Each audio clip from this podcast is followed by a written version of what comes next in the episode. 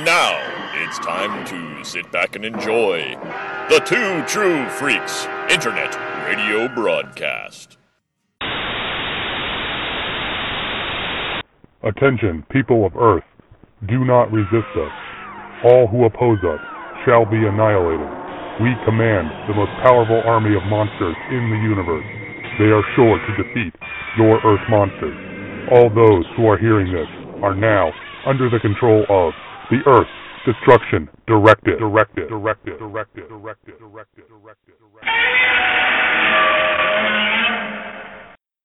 Hello, everyone, and welcome to Earth Destruction Directive. I am your host, Luke Jaconetti. I'd like to thank everyone for downloading and listening to the show today. And I hope everyone enjoyed our previous episode where we took a look at the classic SNK arcade game King of the Monsters. Had a whole lot of fun doing all of my air quotes up to the mic research for that game, getting to play lots of King of the Monsters on my Switch Lite. A lot of fun there doing that. But today we are venturing back into the world of film, and uh, we've got a doozy because we are going to take a look at the final film in the Showa Gamera series, Gamera Super Monster, all the way from 1980. And uh, this is a pretty infamous film in the Daikaiju circle, so uh, interested to take a look at it. But first, we do need to cover the news. So, up first, Howl from Beyond the Fog is now available for pre order on Blu ray from SRS Cinema. You might remember them as the same outfit who released uh, the DVD and Blu ray, and actually VHS copies of Rago, King of the Sea Monsters, Raiga, God of the Monsters, uh, God Raiga versus King Oga, as well as Attack of the Giant Teacher. Now, Howl from Beyond the Fog is a, a very uh, intriguing sounding film, and I haven't seen it, but I've heard a lot of positive buzz about it. I'm just going to read you the description from the SRS uh, web store, and that should uh, that that should inform us. Set in Kyushu during the Meiji period, a blind girl named Takiri and the blind monster from a nearby lake named Nebula fight against greedy developers who threaten to take over her family's land. Using an all puppet human cast and a fantastic monster suit, it offers a new aesthetic in the world of kaiju films. And um, if you go to srscinema.com and go into their web store, you can take a look at the trailer. This looks this looks like unlike anything I've seen in a, in a long time. The the um, the suit for the monster was designed uh, by Keizo Murase, who was a designer of the original Varan suit. He also did Mighty Peking Man and the H Man, along with others. He did all the monster effects in this film, but it, it really looks incredible. It looks like a, uh, a very unique storytelling. And like I said, this film has a lot of positive buzz. So originally, SRS was going to put out a run of 200 copies of this, but apparently that sold those pre-orders sold in the first day of pre-orders. And now what the deal was is that if the first week of release for pre-order if they sold those 200 copies they were going to up the printing to a thousand copies. So as of this recording right now it is still available it is 1995 which is not a bad place at all for a, a blu-ray uh, especially for a you know not exactly a blockbuster well-known film like this. And it's still available. Go to srscinema.com and go into their store and you can find it. So definitely check that out.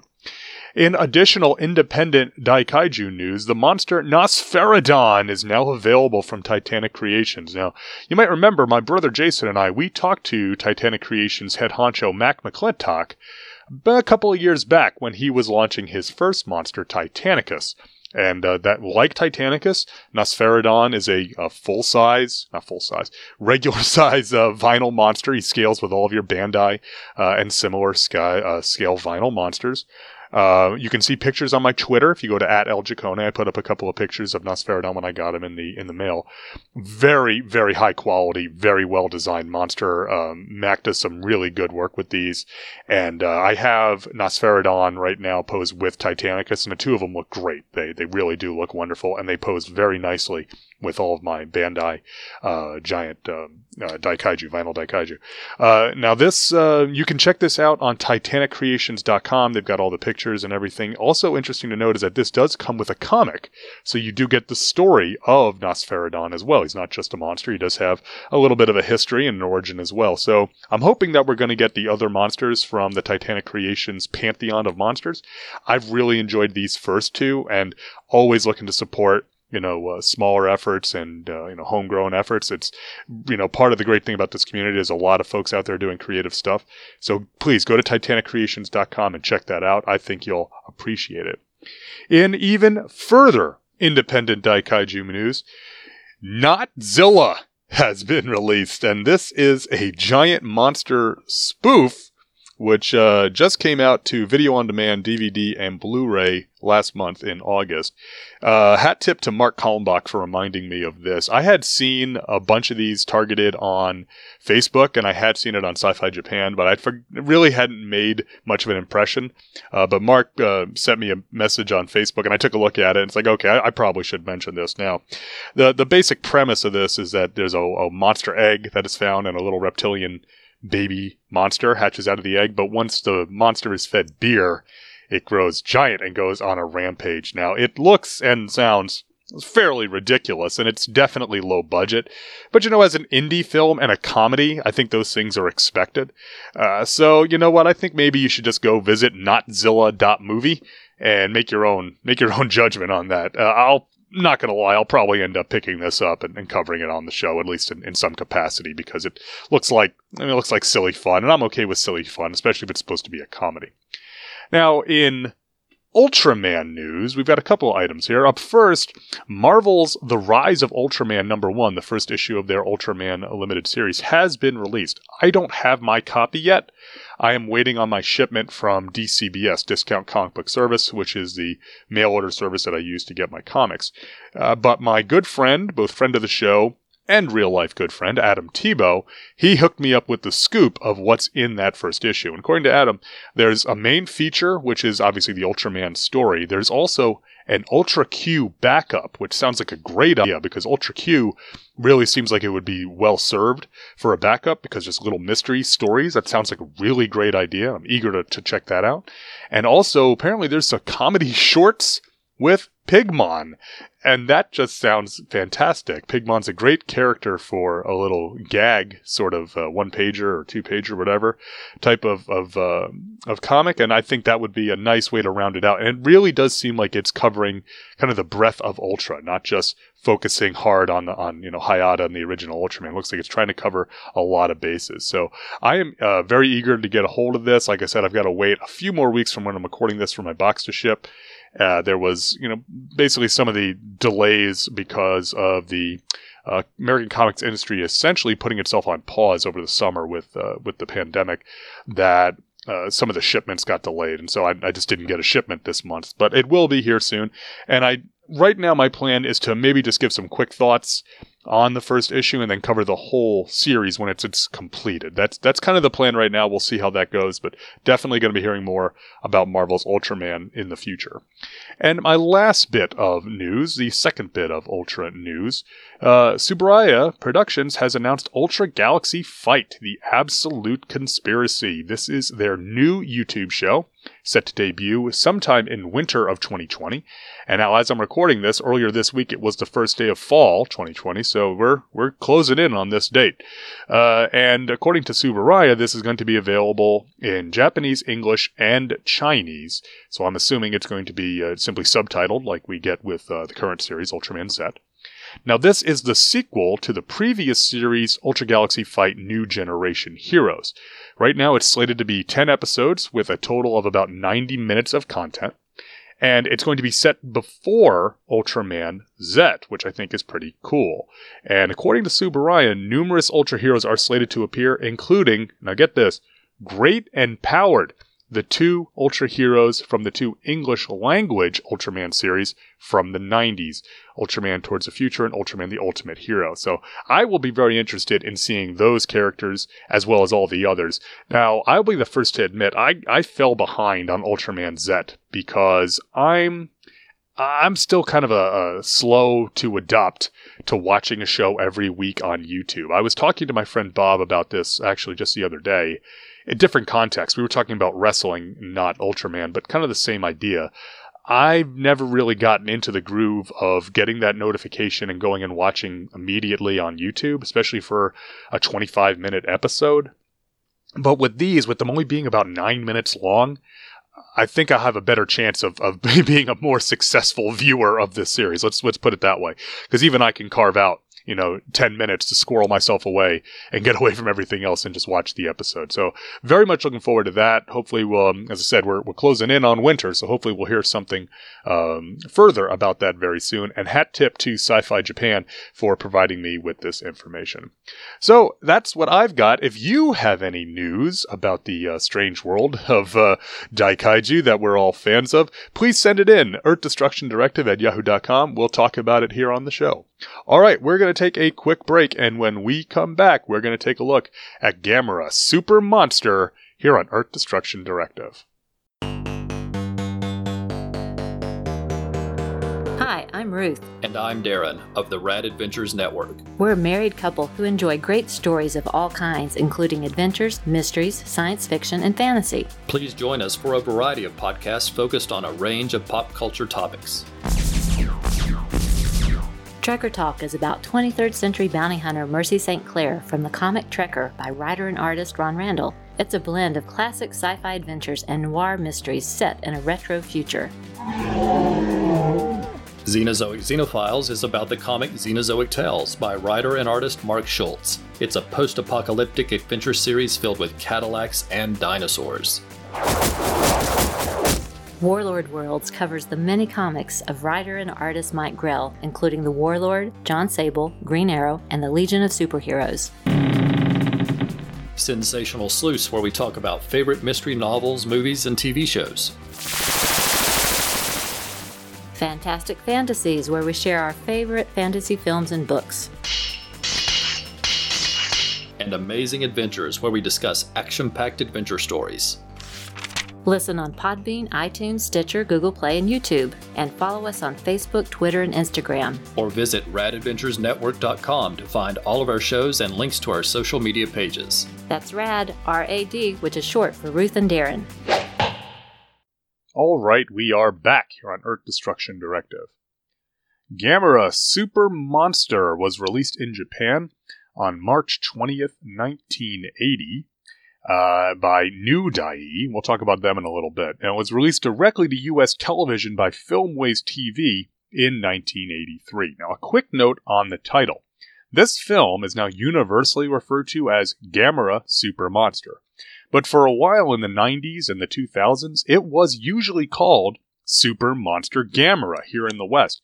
I can find no direct reference to this specific title, in any of the research I was doing for this episode, but I distinctly recall it being called Super Monster Gamera, not Gamera Super Monster. Now, that may just be my brain playing tricks on me, but uh, I'm sure if I dug up enough stuff from back then that I would find that title. But be that as it may, our director is Noriaki Yuasa. The writer is Nissin Takahashi. Our special effects are by Noriaki Yuasa. And there are a bunch of producers listed. Our producers are Hirozaki Obu, Shigeru Shinohara, Yasuyoshi Tokuma, and Masaya Masayaya Tokiyama, excuse me. And our story goes a little something like this.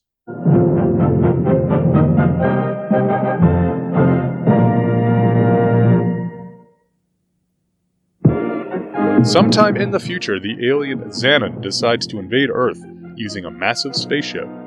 He is opposed by the superheroic spacewoman Kilara, Marsha, and Mitan. Xanon sends his agent Garugi to Earth to eliminate the heroines. Meanwhile, young Keiichi is gifted a pet turtle by Kilara, in her secret identity guise as a pet shop owner. Spurred on by his mother, Keiichi releases the turtle back into the wild. Xanon sends the monster Gyaos to destroy the Earth, but the supersonic monster is met by Gamera and defeated. Keiichi believes that Gamera is his pet turtle and hooks up with the space women to support Gamera and avoid Garugi.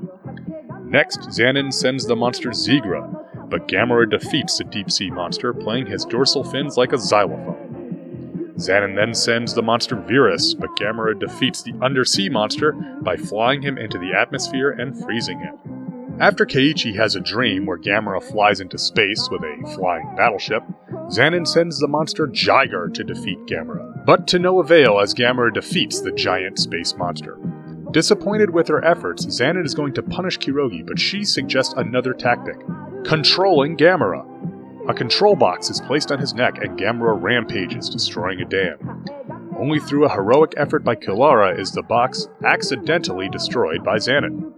Gamera then heads off to Xanon's monster staging planet, where he battles Guiron. Like all the others, Gamera defeats the giant evil monster. Meanwhile, back on Earth, Kirogi takes the fight directly to the spacewomen, battling Kilara hand to hand in a park. Wounded by her own weapon, Kirogi recuperates at Keiichi's house, with his mother suggesting that she could be his new sister? Finally, Xanon sends the monster Barugon, who freezes everything in his way. But Gamera is able to overcome the chilling monster. Xanon, frustrated at his lack of success, makes ready to attack directly. Kirogi, now on the side of the angels, sacrifices herself to Xanon's laser attack to spare the spacewomen. Gamera then flies into space, crashing directly into Xanon's ship, destroying it and sacrificing himself in the process. Back on Earth, Keiichi is sad for Gamera, but a flight through the city helps cheer him up. Well, that was a long, strange trip to the end of the Showa Gamera series. Let's get right into the notes. Now, I mentioned New Daiei, and uh, so here's the deal with that. So, after filing bankruptcy in 1971, which you'll recall we talked about in our episode about Gamera versus Zigra, Daiei was purchased in 1974 by uh, Tokuma Shoten. Gamera Super Monster was their eventual attempt to either revive the series or as a simple cash grab on the part of New Daiei. This depends on which source you read. I've seen both of these thrown out there. Either way, the film was a commercial and a critical disaster, and Gamera would then sit dormant for 15 years. The opening scenes of the film betray the um, inspirations for the film, let's say. The credits are done in a very pseudo Superman the movie style, with the credits flying around in space.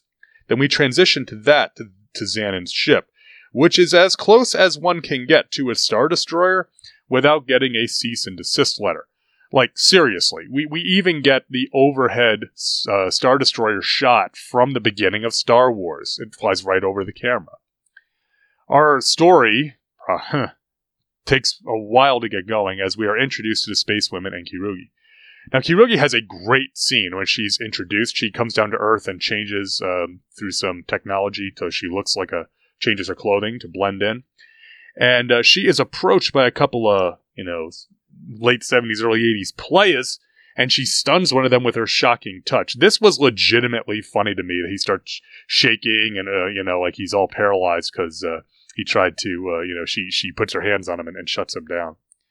The stock footage starts pretty early, and amusingly, the Gyaos stock footage itself features stock footage of the JSDF on aerial maneuvers. Again, way back we covered Gamera versus Gyaos, and I talked about the use of JSDF jet fighter stock footage, which helps sell the realism. So I don't mind it. I just thought it was funny that they stock footage, stock footage. Um, meanwhile, and right around this time, we also explore the brief relationship between Keiichi and his pet turtle, a boy and his pet turtle. You know, a exactly like the original, which I thought was an, an either a, co- a really nice touch or an incredible coincidence. I'm going to fall on the side of nice touch that they included that sort of relationship between a young boy and his pet turtle, because that did remind me a lot of the original. Uh, the space women henshin or transform with an elaborate series of hand gestures, but sadly, the space women are fairly ineffectual as superheroes. They specifically say that they can't stop Gyaos, and they take no action against Xanon, because whenever they transform, Xanon can target them with his laser. So they transform, he shoots at them with the laser, and they transform back. So I'm not really sure what purpose they serve. They don't do a whole lot. Uh, the two plots are not really connected in any way here. Around this time, we see the new Gamera prop. And uh, there's two. We'll talk. So basically, they, they created a new Gamera prop that's a flying prop, and they also created a new Gamera suit, which we'll talk about in a, in a little bit. So the new prop, it's not great. It's well sculpted. It looks nice in static shots, but static is the optimal word. It's very static. It only has a repetitive chomping motion of its teeth for movement. Otherwise, it, the, the arms are completely static. Uh, the head's completely static. All that. At least we do get something new in this film that is otherwise utterly made up of, of stock footage for Gamera. And like I said, it does look good in, in still shots, but in motion, it's it's not super impressive. Uh, the Gyaos battle, it's edited together from both of the fight scenes from the original film, uh, although it does have different music, and we'll see that there's different music for all the fight scenes in, in this film. It's fun to see a sort of highlight reel of this classic battle. Many many fans do consider Gamera versus Gyaos to be the best of the Showa Gamera films. It is certainly one of the better ones. I'll granted that. I've always been a fan of, of Barugon more than but than Gyaos, but there's nothing wrong with the with the stuff in Gyaos. And again, it's it's nice to see those effects again.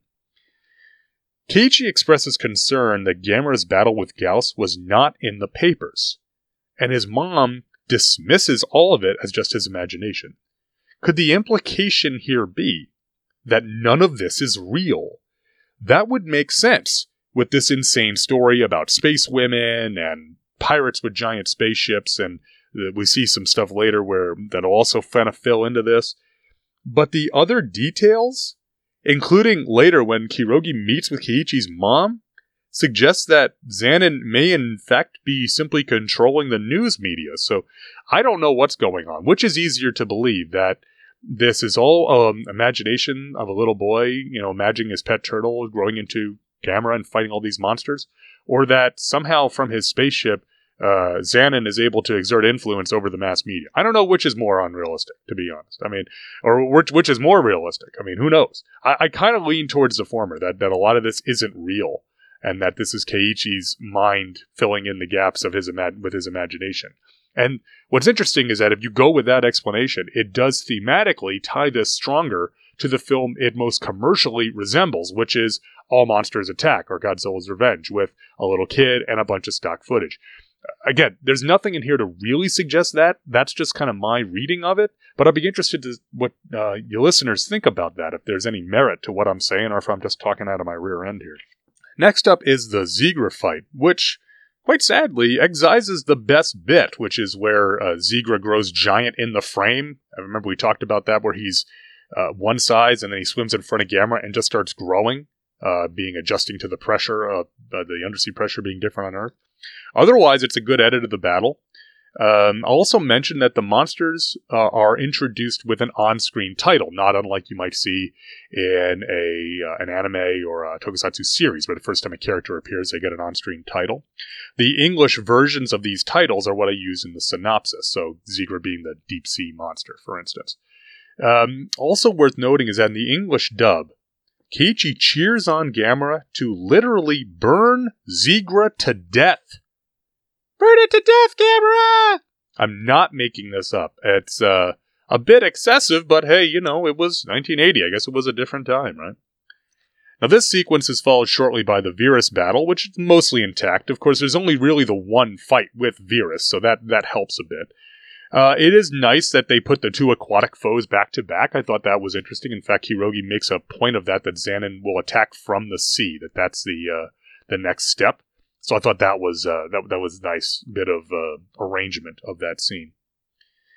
Now, after Virus, we're followed up with Keiichi's dream, where Gamera interacts, in a way, with the space battleship Yamato. This is achieved by superimposing Gamera over actual anime footage. Now, this part at least is specifically a dream. I mean, we see Keiichi go to sleep, and then this sequence plays out, and it's a dream. Now, shout out to uh, Gene Hendricks and Dr. Bill. When is Anime Freaks coming back, boys? Just asking. Had a lot of fun when I guessed it on that, talking about Space Battleship Yamato. Up next is the Jiger footage. Now, obviously, not the very end with the obelisk and all that.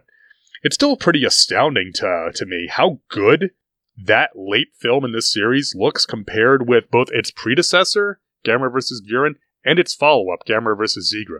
I was reading some stuff about this with that Arrow box set, the Gamera box set that came out, that apparently Jiger did have something of a larger budget than those two films, and it definitely shows. It's a very ambitious film. And again, it, it plays really well, just taking the bits and pieces that we get here. Now, of course, there's a lot of that film that they don't use. Uh, the baby Jiger injected into Gamera, the Gamera being frozen. Not frozen, but like, um, I guess he's sort of frozen. They, they shut down his heart and all that. So there's a lot of that stuff doesn't get used, but the actual just fight between Gamera and Zigra is nice. And we do get some scenes of, of Jiger, not Zigra, of Jiger's rampage also, where we get to see his beam that, uh, that's uh, you know dissolves the flesh off of people. So there's a good use of the the Jiger footage. After that, we get to the sequence where Gamera is controlled. Um, and this uses the, the idea from Gamera versus Virus with the control box on his neck. But as part of the sequence, we get the, the dam attack from Gamera versus ba- Barugon.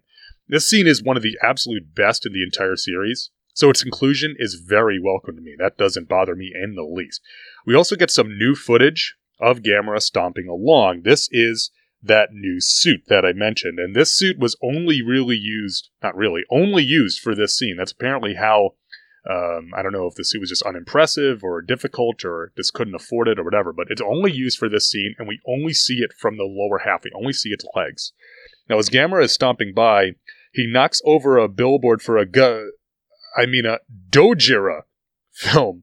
Sayonara Dojira, a jab at Toho because Godzilla had been inactive for five years at this point from Terror of Mechagodzilla. It is kind of funny they take a shot, but you know it's like it's not exactly uh, uh, that that that this film was a success because Gamera would disappear for 15 years, whereas Godzilla would be back four years later with Returning Godzilla. Now the mental control scene also uses footage of Gamera's rampage from the original. Now I like how they do this. It is tinted and shown on a TV screen like it's uh, news footage. Not a bad technique, all told, as a way to use that footage from the black and white film without having to simply just make the film black and white. So it's only a, a little bit that we get to see, but it is nice that they included it. So we do get footage from all of the Gamera films. And again, if, if you're going to have to use black and white footage, this seemed a pretty creative way to, to cover that up. The space women then analyze Gamera to find the control box and we get an image of Gamera's internals via a cross section. Now, uh, Daikaiju fans are very familiar with these. I've seen these for years, where uh, it's like a biological cross section drawing where you'd show the internal organs of a creature, but here it's a monster, so they're all fictional internal organs. So I just thought that was nice, and I've always liked those, and I know there's been I've seen a lot of those for the Gamera monsters specifically. I know that I've seen them for others, but the Gamera ones were the ones I always remember seeing like when I was first getting on the internet when I was in college, those were the ones that were more commonly found. So that one did that that brought a smile to my face seeing its inclusion here in a film. Now after the control box gets destroyed, we get the best new scene in this movie, hands down, as Kilara and Kirogi fight, okay, in the park. Now, Kilara is played by a Joshi Pro wrestler, a female, uh, Joshi Pro is female wrestling, Japanese female wrestling but Mach Fumiake. So this fight, it's pretty boss. I mean, they're really going at it. First off, they fight in heels, which is always impressive, and at one point, Kirugi rips off her skirt to fight in her hot pants. Meow!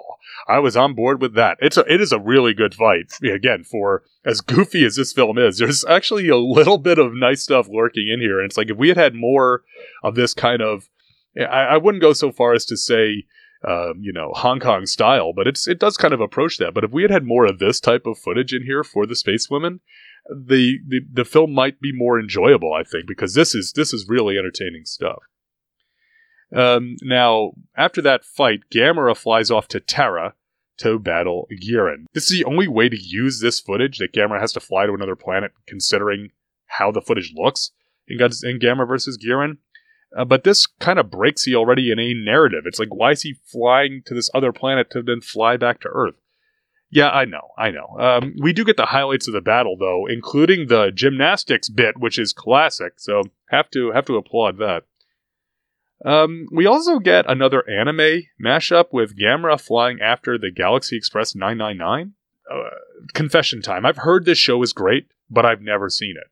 Now, I will say it is on Crunchyroll, so maybe, just maybe, I might actually be able to watch a few episodes of Galaxy Express at some point.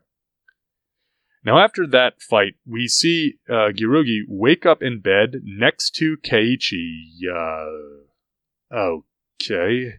And then, then his mom comes in and says, "Oh, oh, he was just worried about you. She that that you can be Keiichi's sister." Um, yeah, let let's just move on because this does not translate well right now. I don't I don't know what's going on with that.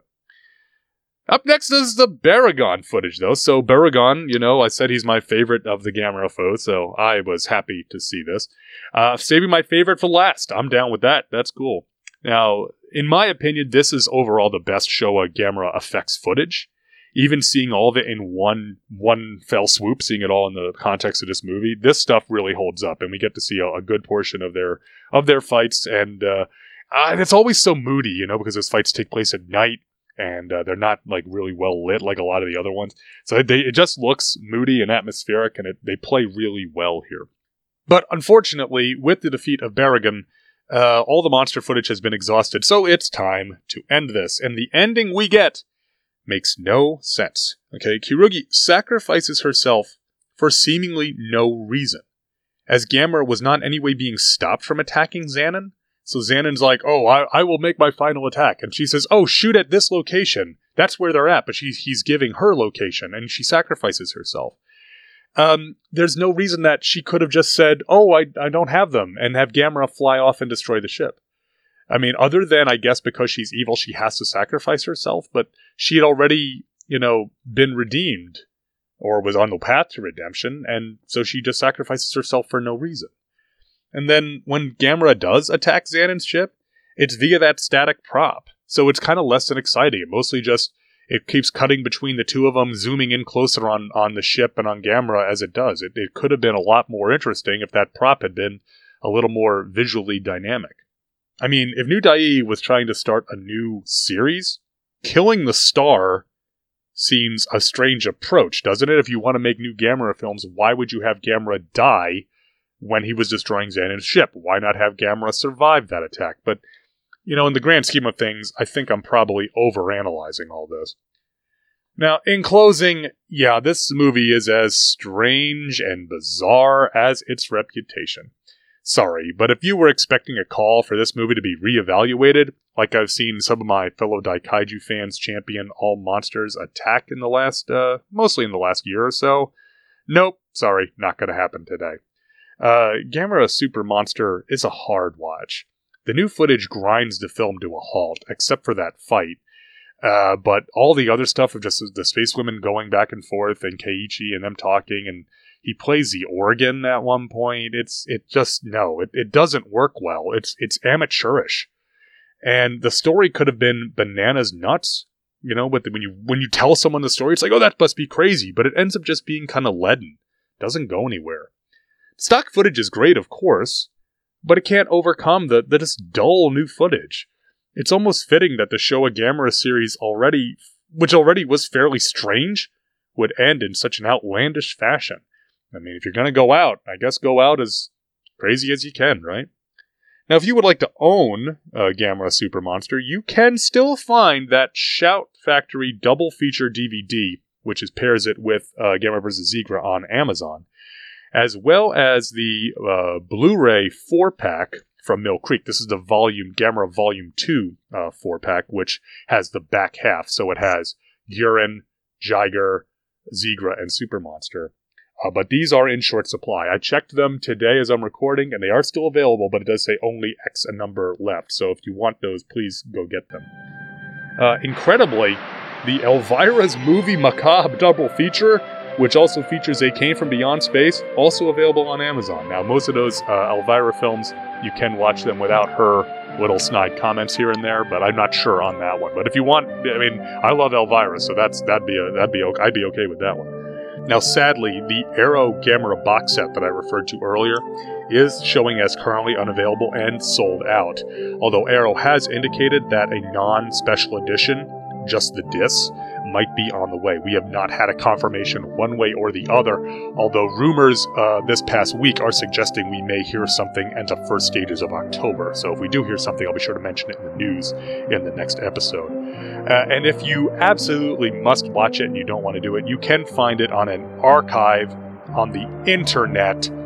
Just saying, if you search. So, so what are your thoughts, folks? Are is this a uh, uh, and is, is this a true classic that's just waiting to be understood properly? Is this just complete schlock? What is your opinion? I'm, I'm interested because, see, I remember this one. I remember watching this one on like a Saturday morning when my brother and I were at. My dad was at the gym working out that we used to go to when, when we were kids, and then my, my brother and I were just were staying in the little uh, childcare area, but there was no one there. Like there was no supervision. This was the 80s. And it just happened to be on like either Channel 11 or Channel 9 or something. And I remember watching and thinking, this is crazy. Look at all these monsters.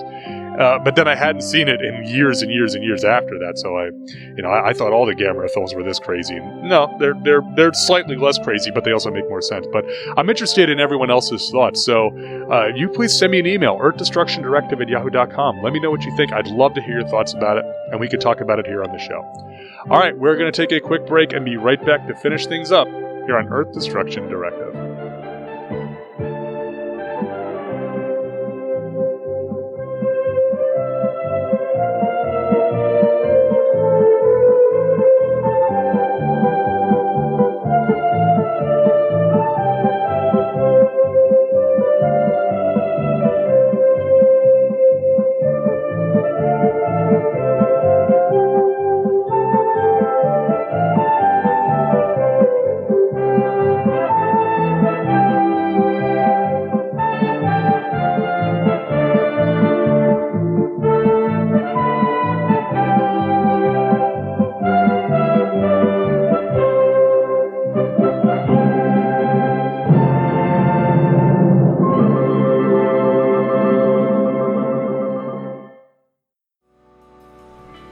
This is an imaginary podcast, which may never have happened, The Short Box Showcase.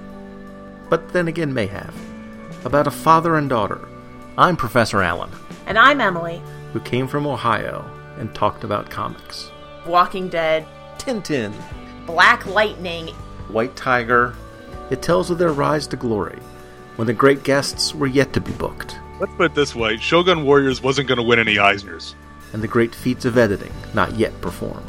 This is Ultra 7, this is Ultraman Jack, and this Ultraman Taro, and this Ultraman Leo, and this Ultra. Of how they spoke at length This continuity is really the brainchild of nitpicking nerds the world over. But to be fair, the best kind of confession is the Force confession. and reviewed in brief tales that explore creatively the bounds of a given character's history, Red Sun is wonderful with a very strange ending. of brilliant creators before their fall from grace.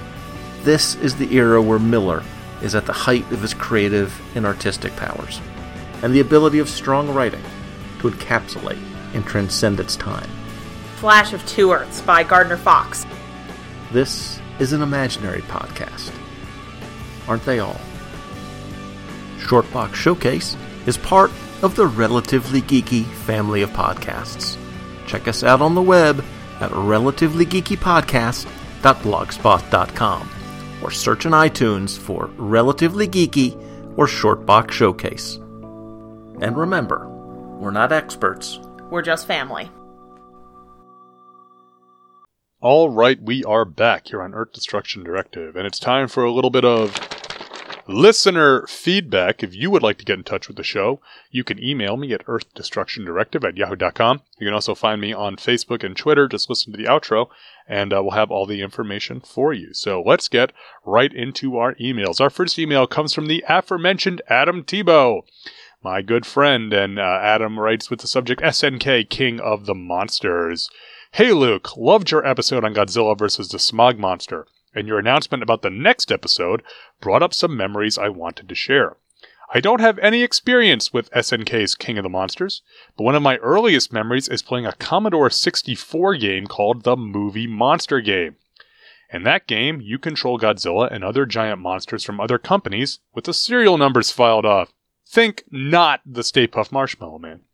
The goal is to stomp around a city and cause as much destruction as possible while fighting off soldiers and tanks and such.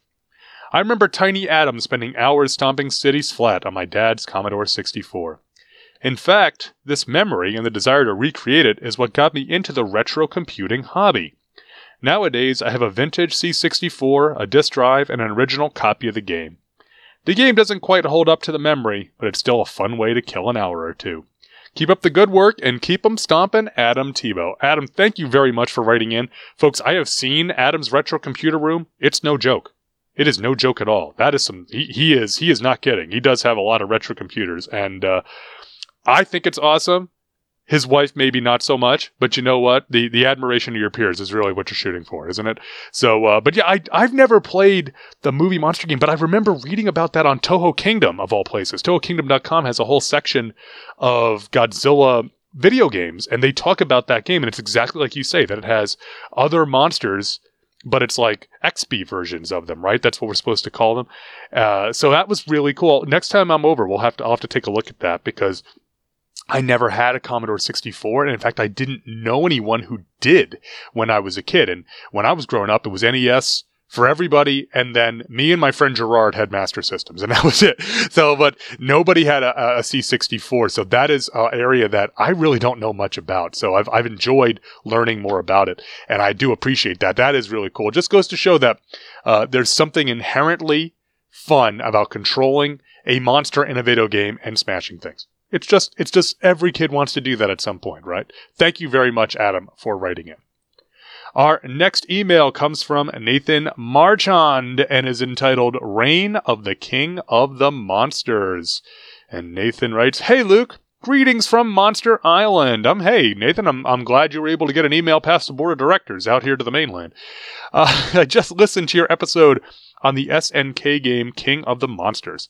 First, I have to say I'm happy to meet another American SNK fan. They are few and far between.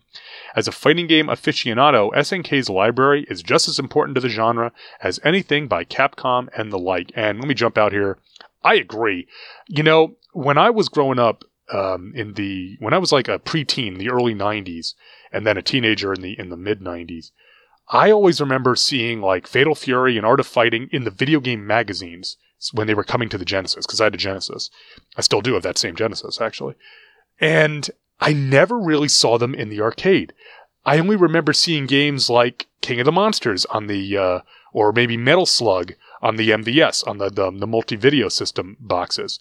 But those fighting games, I was always intrigued by them because I'm always a guy that looks for something that maybe is less popular. I'm sometimes I'm sort of sometimes a lot of times put off by the thing that's the most popular. And so when everyone, I mean, I love Street Fighter 2. Don't get me wrong. I'm a big fan of Street Fighter 2, big fan of Capcom fighting in general, but I was always looking for that other, you know, that, that, that alternate option, right? And that's what SNK was. And when Fatal Fury Special, when I got that for the Game Gear, I just fell in love with it. I fell in love with Fatal Fury, which is my, that was my end to SNK fighting. And that's what got me into Art of Fighting, got me into King of the Fight, uh, King of Fighters and I'm still a fan of those to this day. You know, I that that first, like I said, that first simple Game Gear one, uh, ported by Takara, just like King of the Monsters was ported by Takara to Genesis. That's what did it for me, and I'm still a big fan of them to this day. So uh, I know Nathan's been um, him and I've been going back and forth on Twitter a little bit about SNK. So it's really good to. Oh, it's always fun to talk to an SNK fan here in the in the West. Nathan continues, You'll be happy to know that while I listened to your episode on this arcade classic, that I downloaded it onto my PS4. I played the SNES version before, and maybe the arcade version once, but I figured it was time to add it to my library. I played it for a few minutes, and while I admit I was just goofing around and not taking it seriously, Woo created the end of King Kong vs. Godzilla with my Geon. That being said, it's very likely you'll see me stream a session of this game on Monster Island Film Vault's Twitch channel. Who knows? I may even have my intrepid producer, Jimmy from NASA, Jimmy! Jimmy!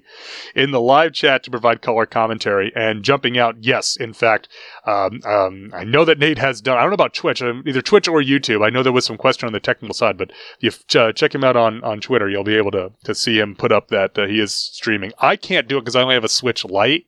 I would love to stream myself uh, yelling at the screen, "Get up! Get up!" as you desperately pound the button so that you don't get pinned by Poison Ghost or whomever.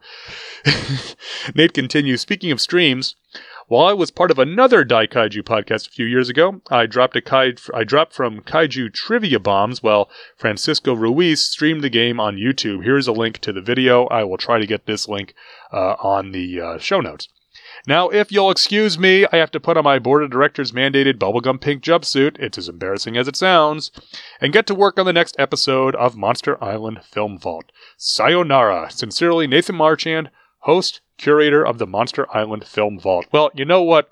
I like pink very much, Lois. That's all I have to say about the about wearing pink. Actually, in all seriousness, uh, I have uh, I have two daughters, and both of them do like pink. And you know what I always say? Anytime I um, somebody gets a pink cup and they don't like it, one of the boys gets a pink cup and they don't like it, I always say that one of the toughest dudes I ever met wore pink his entire career. I'm talking about Brett the Hitman Hart, who I met when I was in high school, and uh, he wore pink, so I don't have a really a problem with pink. But uh, you know, hey, you, know, you got to do what you got to do. It's the cost of doing business, right?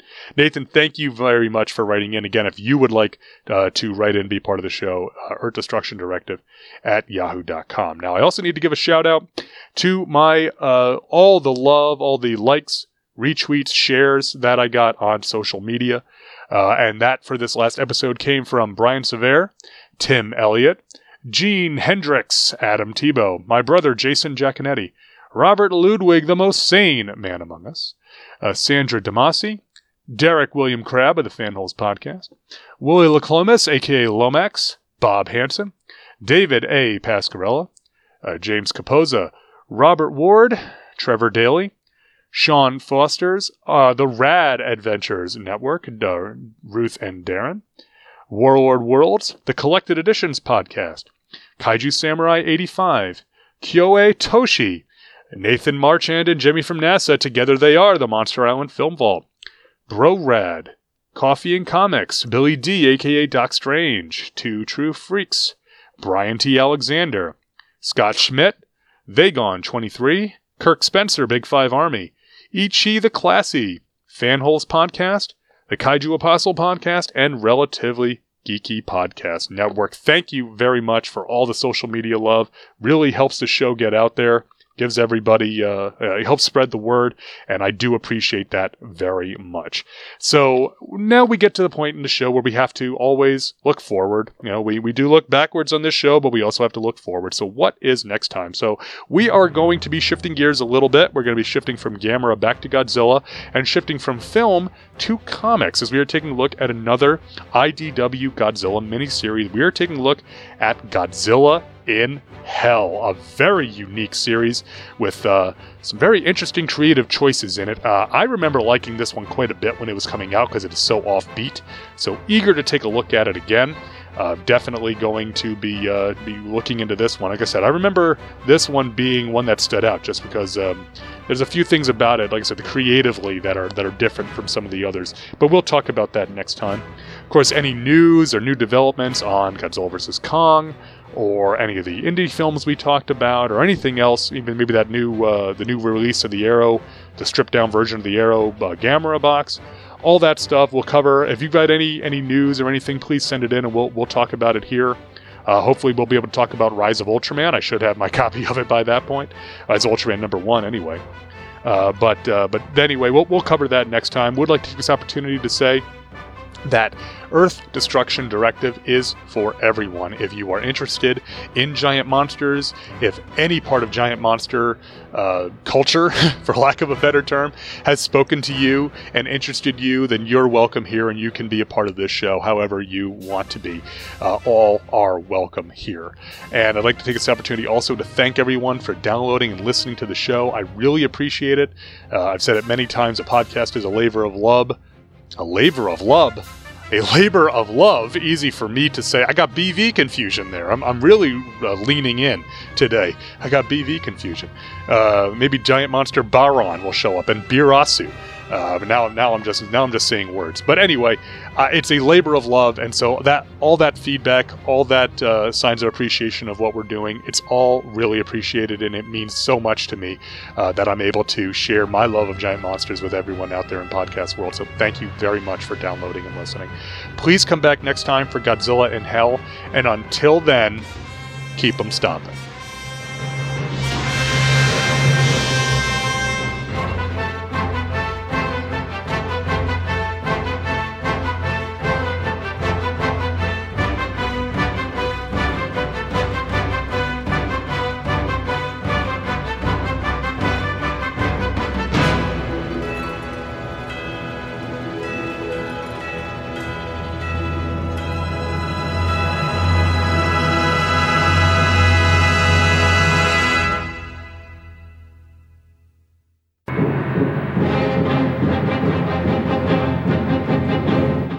This has been Earth Destruction Directive, a Dai Kaiju podcast, produced and created by me, Luke Jaconetti, as part of the Two True Freaks Internet Radio Network, available at twotruefreaks.com. This is a fan work celebrating the history and culture of Japanese giant monsters. All movies, TV shows, comic books, characters, and other intellectual property is copyright their respective copyright holders, and no infringement is intended or implied. If you'd like to send an email to the show, you can email me at earthdestructiondirective at yahoo.com. I respond to all emails, and if you send in some comments, I'll read them on the show. All episodes of Earth Destruction Directive can be found at twotruefreaks.com. You can also find the show on iTunes. Just search for Earth Destruction Directive. You can even leave an iTunes review if you want. You can get in touch with the show on Facebook. Just search for Earth Destruction as the first name and Directive as the last name. You can also get in touch with me on Twitter with the handle Ljacone. That's L J A C O N E. And if you want to buy something discussed on the show, head on over to twotruefreaks.com and click on the amazon.com link on the front page. Any items you buy during your session on amazon.com will help keep the lights on and it won't cost you anything extra. Thanks for listening, and be sure to come back next time for more city stomping fun on Earth Destruction Directive.